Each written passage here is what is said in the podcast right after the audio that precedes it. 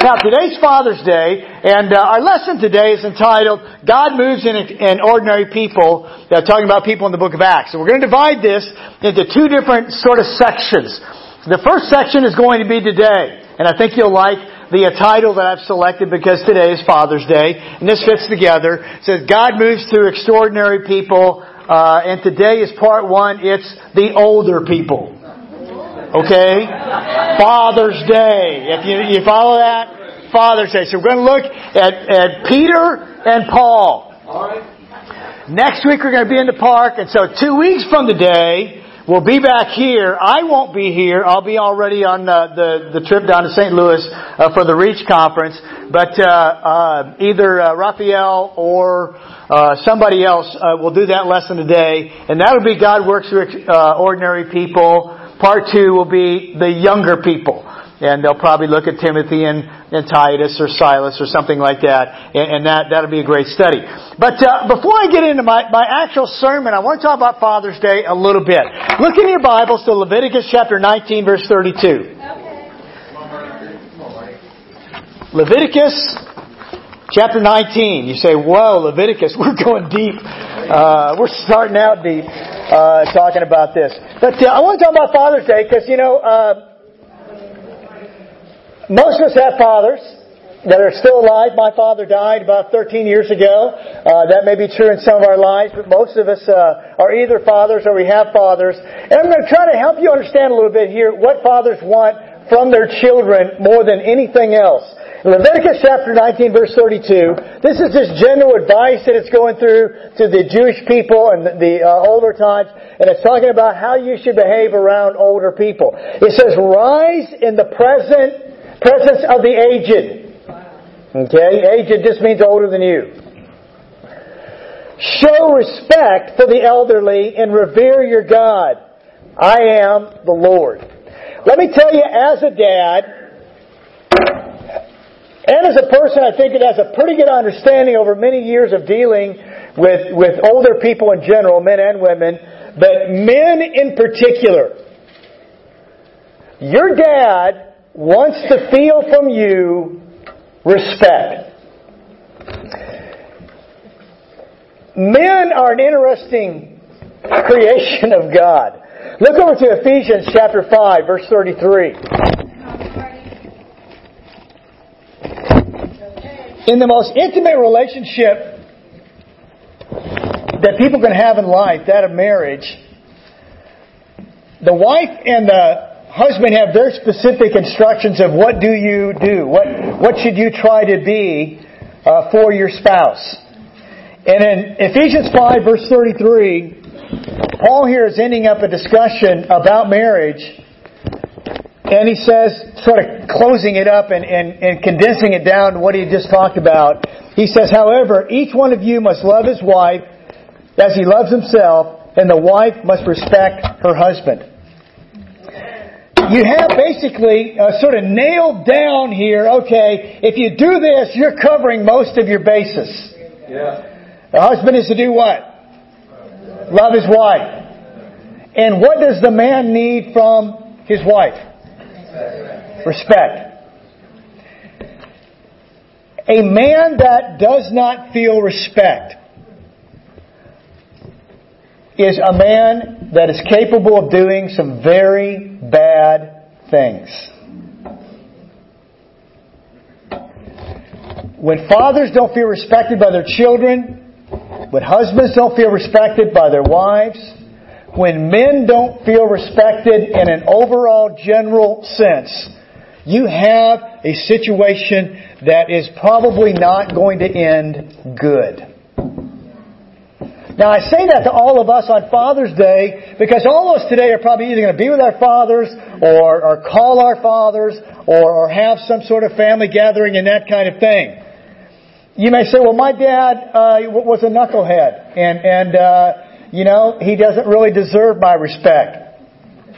I would urge you to search your soul and find something that you can emphasize as something you respect your dad on. Right. And express it. Say it. Yep. To your dad. Your dad needs to hear that from you.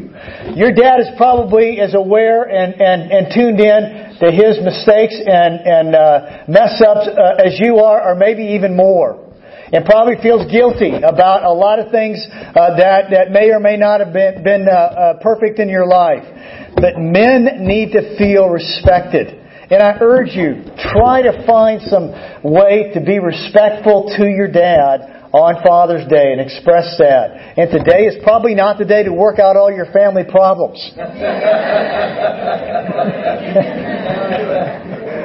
Leave that for another day. But find a way, guys, to to uh, to uh, to be respectful to your father. Now, I want to throw this in, just in, in fairness. Look over to First uh, Thessalonians chapter four. Because this is a little challenge for the fathers uh, along the way, uh, but uh, you know, just to, to, to uh, help us sort of uh, balance things out about this idea of respect. In 1 Thessalonians 4, in verse 11, it says, Make your ambition to lead a quiet life, to mind your own business, and to work hard with your hands, just as we told you, so that your daily life may win the respect of outsiders, so you'll not be dependent on anybody. This passage of Scripture is not talking about fathers at all, but it is talking about the idea of doing things that, that uh, he uses the, the terminology here, can win the respect. And for all the fathers here, respect is something that you need. It's something that, that hopefully people will give to you. Uh, but in, in, uh, in a real sense, respect is something that you earn by your behavior. And if you feel in life, if you're like, well, nobody respects me, that's probably not true, first of all. But even if it is true, I would urge you to maybe look in the mirror before you start blaming everybody else. Maybe the reason that nobody is treating you with a lot of respect is that you haven't been doing much to earn it in your life. I can look at my life and I can say this. Most of the time, the people that I respect are people that earned my respect. It isn't that I just looked at them and said, hey, I really respect you. Right. As a matter of fact, with some people, I looked at them and the way they treated me, I, I you know, I look at them and say, I pretty much don't respect you. If you understand what I'm saying. Yep. But there are certain people in all of our lives, and hopefully our dads fall into that category, that we can look at them and say, and know that they earned our respect right. by things that they did and things that they said and the way they lived their life uh, around us. So dads, uh, you know, today's our day to get a lot of respect and, and admiration and appreciation, and that's awesome. But I do want to throw that sort of challenge to you out there. You need to be earning respect as you live your life and the way that you deal with your children. Okay, back to Peter and Paul, right? Okay, we're going to look at Peter and Paul, and we're not going to do this all day because it's Father's Day, right? Look over in the book of Acts to chapter 3. Acts 3. You guys there already? No, you're not. I know you're not. Acts 3. I'm going to beat most of you anyway, and I have the old-fashioned Bible up here. Acts 3. You're already there? So am I. Acts 3. In very beginning verse 1. Now, Peter and Paul, they're the old guys, okay? And we're going to look at one story from Peter and one story from Paul uh, to sort of get a feel for their life. Peter is the, the quintessential blue collar kind of guy. He is a fisherman, right? We know that from Matthew, Mark, Luke, uh, and, and John, that, that, that he's a fisherman. He's just a, a regular guy. He didn't go to a fancy school. He doesn't have a fancy wardrobe. Uh, my guess is before he started hanging out with Jesus, he was as crude and tough and mean as anybody you'd ever want to meet. Right? As for some of us out there, we say, oh good, I can relate with that guy. He's just a regular guy. Nothing fancy about Peter. And we'll, we'll see in this story about him some pretty interesting things, and even you can uh, help me uh, put our piece together of, of uh, what we're looking at when we're looking at Peter. It says that one day, Verse 1, right there. You guys, you guys there? One day Peter and John were going up to the temple at the time of prayer at 3 in the afternoon. So they're going up to share their faith and pray. It says, Now a man crippled from birth was being carried in the temple uh, gate called Beautiful, where he was put every day to beg from those going into the temple courts. When he saw Peter and John about to enter, he asked them for money. Peter looked straight in, as did John. Then Peter said, Look at us. So the man gave them his attention, expecting to get something from them. Then Peter said, Silver and gold I do not have. And many of us say, Amen to that. But they were going to give their $52 to Oprah White. Amen. but what I have I give you in the name of Jesus Christ of Nazareth, walk. Helping him by the hand, he helped him up, and instantly the man's feet and ankles became strong.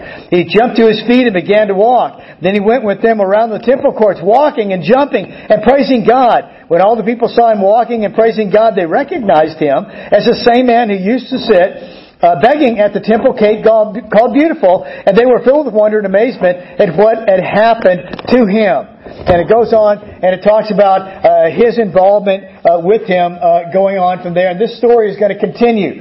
So here we meet Peter, and, and what, what comes out of Peter's mouth? I don't have any money. But what I have, I will give you. And he, he heals this guy, and of course, uh, you know, the story, you know, you wish you had this one in video. I mean, it says he's leaping and jumping and, you know, he's going all around. He's all fired up. And Peter had, had sort of been involved in his life and helping him out. Now what happens as we go on here is that Peter takes this opportunity to preach. And then uh, they get in trouble with the uh, religious leaders on it. Look over to chapter 4 in verse 8. We're going to pick this up. Because they get, uh, you know, sort of in front of the Sanhedrin here, the, the Jewish leadership group. And it says, Then Peter, filled with the Holy Spirit, said to them, Rulers and elders of the people, if we're being called to account today for an act of kindness shown to a cripple and are asked how he was healed, then know this. You and all the people of Israel. It is by the name of Jesus Christ of Nazareth, whom you crucified, but whom God raised from the dead, that this man stands before you healed. He is the stone you builders rejected, which has become the capstone. Salvation is found in no one else, for there is no other name given under heaven uh, to men by which they must be saved. When they saw the courage of Peter and John and realized that they were unschooled, ordinary men, they were astonished and they took note that these men had been with Jesus. Now it goes on that we're going to we're to follow this through because the story continues. Look over to chapter five and verse twenty-seven. Here they're going to find themselves again in front of the Sanhedrin. It says, having brought the apostles, uh, they, they made them appear before the Sanhedrin to be questioned by the high priest. We gave you strict orders not to teach in this name, he said. Yet you have filled Jerusalem with your teaching and are determined to make us guilty of this man's blood. Peter and the other apostles replied, We must obey God rather than men. And he goes on, and we don't have time to read all, all the rest of it. Okay, now, with that little brief, you know, reading those scriptures, you help me. What kind of person was Peter? What are the qualities in his life that come out in this story? He's brave. He's brave or courageous. Yeah, back in the back. Straightforward. He, he seems to be unbelievably straightforward. Yeah. He's on a mission. He, he feels a sense of mission or, or purpose. I saw a hand over there somewhere. Mm-hmm. There, Kevin. Unconcerned about what other people think. Un, yeah, seems to be a bit unconcerned uh, about that. How about my teenagers down here? Anything? They're thinking? They're getting nothing? How about the boys in the second row? Come on, guys. You showed him up last time. Show up. No, none of you guys. Barbara, you are not a teenager. What'd you see though? I thought um, that he is more interested in following what God wants rather than anything else. Okay, yeah, he's more concerned, you know, we must obey God rather than men. See, so I'm more concerned about what God thinks about me than you think about me. Now, these are pretty important people. Yeah. Um, I guess he's really faithful. Then, if he's going to know all these important leaders and just focus on God, what Oh. God wants. Yeah, he has a great sense of faithfulness to God. How about just kindness? Compassion. You know, they're walking into the temple courts, and here's this guy who apparently has been there for a long time. He's been set there a, a long time. Maybe Peter's seen him many times. Who knows? They actually cared about the guy and has kindness. And he even says that. If we're being called to account for an act of kindness shown to a cripple, so he even notices that about himself. You know, it's okay to notice good things in yourself sometimes. You know, I am a kind guy. You know, all right. You know, I did uh, do something kind there. Peter is, he, he's an every man's kind of guy. Now in Paul, we're going to see a little bit of a different kind of guy. Paul is highly educated. We'll get to him a little bit later, but I mean, Paul and Peter, from a, personality type, from a, a, a sociological study type of, of study, Paul and Peter are at the ends of the continuum. Peter's over here. He's a every man's every man. Paul is, is a, a more of an aristocratic, highly educated, uh, well-spoken kind of a guy. Uh, you know, in, in, my mind's eye, I, I, think of Peter, and it may not have been, we don't know anything really about the physical uh, makeup of him, but when I think of Peter, I think of a big guy. I'm thinking six foot and above, muscle, a little scarred up, you know, maybe you know, you know, and not you know, not not tattooed, but uh, you know, uh, you know, he'd been in a fight or two. You know, he got his nose busted and it was turned the wrong way or something like that. You know, I mean, I think Peter was that kind of guy. And the, the Sanhedrin even noticed that about them. They were unschooled and ordinary men. There was nothing about Peter that you would look at from an outside perspective and say, hey, this is a blue blood. Right. Peter was just a tough guy. He was a fisherman. He worked with his hands. He sweat. He got dirty. He stunk when he came home at night. That's the kind of guy. You know, there's two kind of jobs. The kind of job where you take a shower when you come home from work, or the kind of job where you take a shower before you go to work. Do you think about that? Peter didn't need to take a shower before he went to work. Everybody else who was there with him smelled like him anyway. You know what I'm saying? Yeah. But, but I mean, guys, here's the thing I wrote down. Look at the qualities in his life that being with Jesus, these qualities developed in this guy's life. Kindness, compassion, humility. Hey, I ain't got any money. He's humble about it. Boldness, conviction, courage, toughness, Evidently not even bitter and resentful about the Sanhedrin. Had a good attitude uh, toward them as this whole thing uh, developed in, in life. Think of those qualities, guys. Wouldn't it be, wouldn't it be something if someone could describe you and say, what are you like? Kind, compassionate, humble, bold, courageous, full of conviction, toughness, and doesn't hold a grudge. Wow. Peter, because he had been with Jesus, had become quite a guy. And I think Jesus, when he first met Peter and the first interactions with him and all that, I think he must have looked at Peter and said, wow, we got a long way to go, but wow, if I can really get in this guy's heart, if I can really convert him, he is going to be incredible. That's the kind of guy that Peter was, that old guy.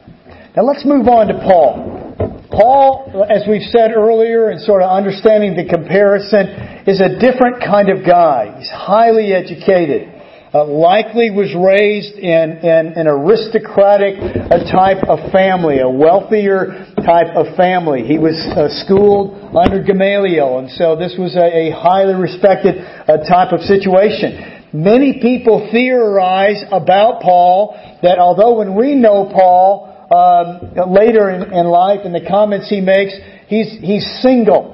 But many people believe because of the comments and the, the amount of information that he gives about marriage that Paul was probably married at, at, uh, at an earlier time in his life. And my guess is uh, that that likely was true. We don't really know. That's one of the things, you know, you can get to heaven and you could ask the question, hey, we were unclear on that. You know, uh, were, were you married or were you not uh, when, when you uh, wrote all those things about marriage? But uh, we have a little bit of a different situation with him. But look over to Acts 20. Acts 20. Once again, we're going to look at one little uh, event from the life of, uh, of Paul. And, you know, looking at one event in a person's life, you get a picture, right? But a picture doesn't tell everything. Have you ever taken a picture that you look at it and you think, wow, that's not a very good picture of me?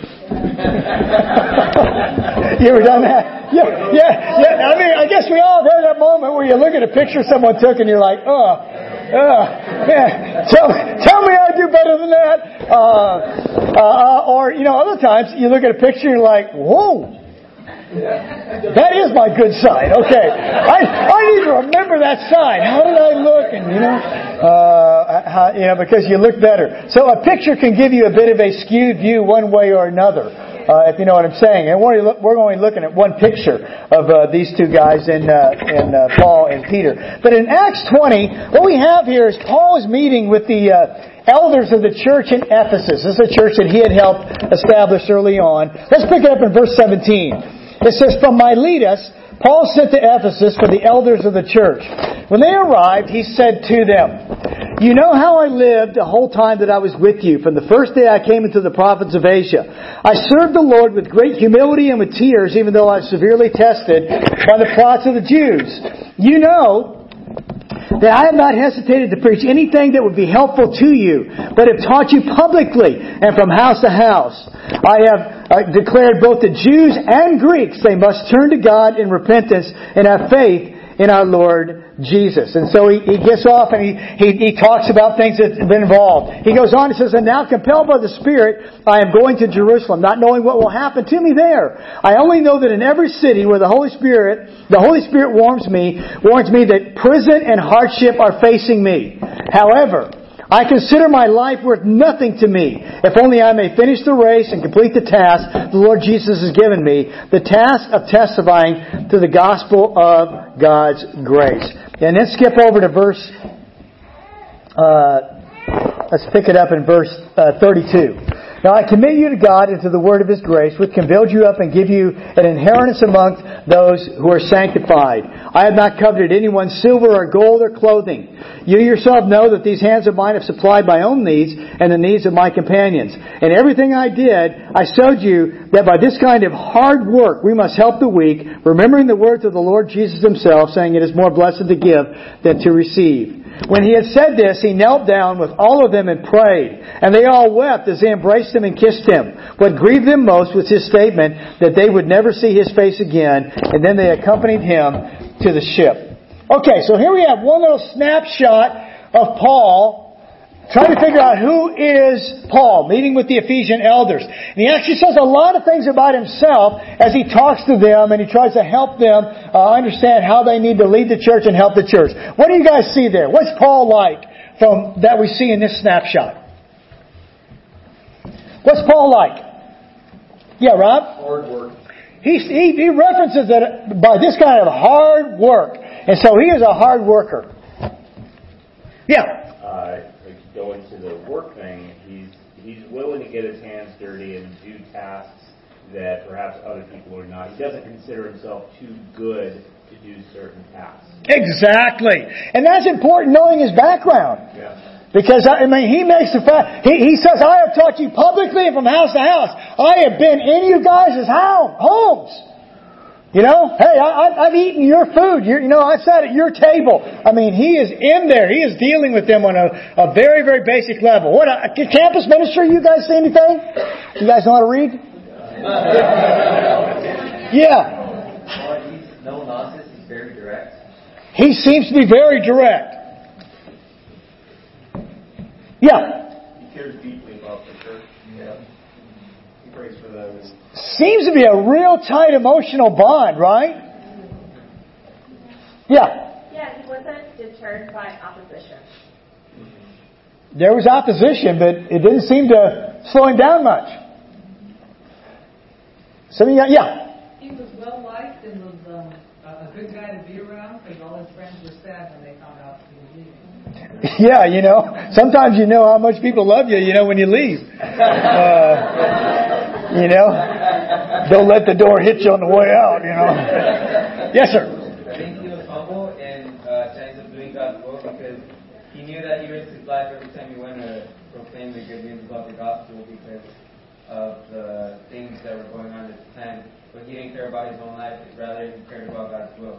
Yeah, I mean, that's quite a statement he says there. He said, I consider my life worth nothing to me, if only I may finish the race and complete the task the Lord Jesus has given me, the task of testifying to the gospel of God's grace. I mean, he's like, hey, dude, I am focused on this thing. What else? What, what else you guys see? Yes, come on, front row.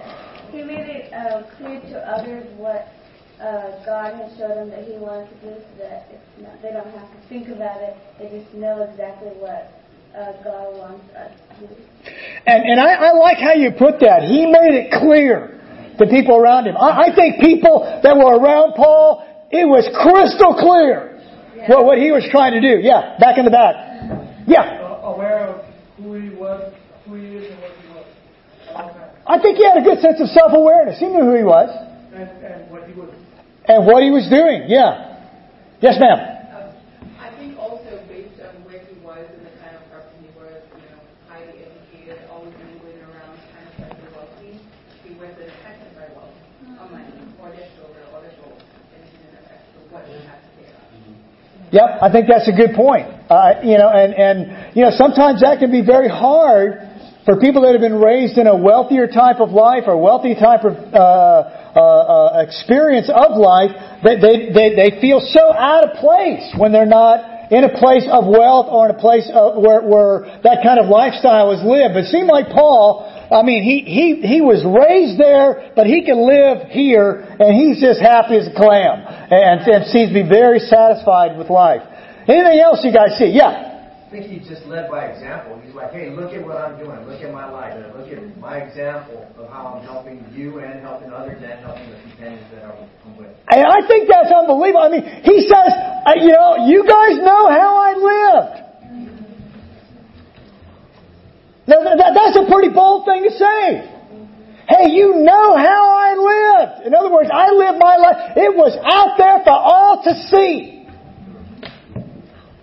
You know, it's embarrassing sometimes. I gotta say this. It's embarrassing sometimes in the religious world of religious leaders ministers and, and, and people in the religion, you, you go and you start finding out about the private lives of where they're living. They're living in a life of luxury.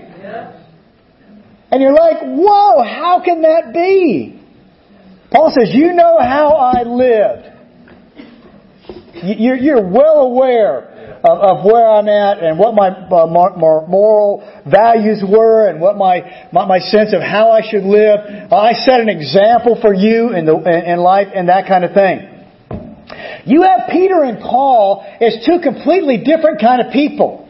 Yet when you begin to analyze, here's the things I wrote down. A servant of God and a servant to them. He makes reference to that. He's a person of the people. He's committed, hardworking, and loving and tender. What that in that last saying, uh, you know, they, they, they knelt down and they prayed. They, they all wept and they embraced him and kissed him. I mean, he, he loved these people. They loved him. Yep. There was a close personal bond that they had together. When you look at Peter and Paul, they came from two completely different places at the beginnings of their life. Yes. But as they came to Jesus, they got closer and closer and closer and closer and closer to the same qualities. Now, Paul was always Paul. Yes. Peter was always Peter. You know, sometimes people say, well, you know, I, I want to be me. Well, who else would you be but you? the chances of you not being you is none. You're always going to be you. Don't worry about that. But as you mature as a Christian, you're going to develop qualities that were underdeveloped in your life. And it's not you not being you, it's you becoming more like Jesus. Peter and Paul, before they knew Jesus, couldn't have been friends. Wouldn't have been friends. Wouldn't have seen each other, liked each other, wanted to know each other. True. Yep. But the more and more and more they got like Jesus, the more their, their character qualities were similar. Right. And it makes for such a dynamic leadership in the New Testament era. Because all the leaders weren't the same. They had similar character qualities. But they as people came from completely different places. One of the greatest strengths of our church has been, and I hope always will be, is the diversity of our members. Look around this room. Just go ahead and do a little swivel. Look around. We have got black, white, Latino, Asian, and subdivisions of every one. Okay? We've got men. We've got women. We've got people that were raised in very wealthy circumstances. We got people that were raised in very poor circumstances. We got people that were raised in a big house. We got people raised in a little house. We got people from the country. We got people from the city. We got people from all kinds of different places. Some of us, more than likely, wouldn't have liked each other before we became Christians. Wouldn't have been friends. Wouldn't have been in the same place with each other on purpose.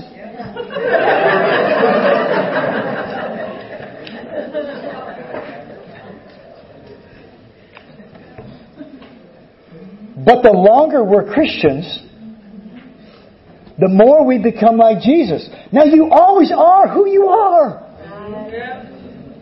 And that's okay. You need to be proud of who you are. You know, one of the passages that was uh, on that thing earlier, Psalm 139, that you are fearfully and wonderfully, wonderfully made. I am who God wanted me to be. I am a white man. That's what God wanted me to be. I'm a white man. That's okay. You're whatever you are. You know, I did one of those ancestry things other, uh, a couple of years back or a year back or something like that. And I, I can tell you exactly who I am, you know, from a genetic point of view. And, and, and, and all of us, we are some sort of combination of something. You say, well, I wish I was totally whatever. You know what? You didn't get a vote on that.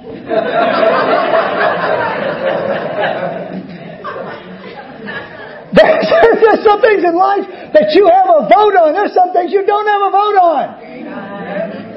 I didn't get a vote. I'm a white man.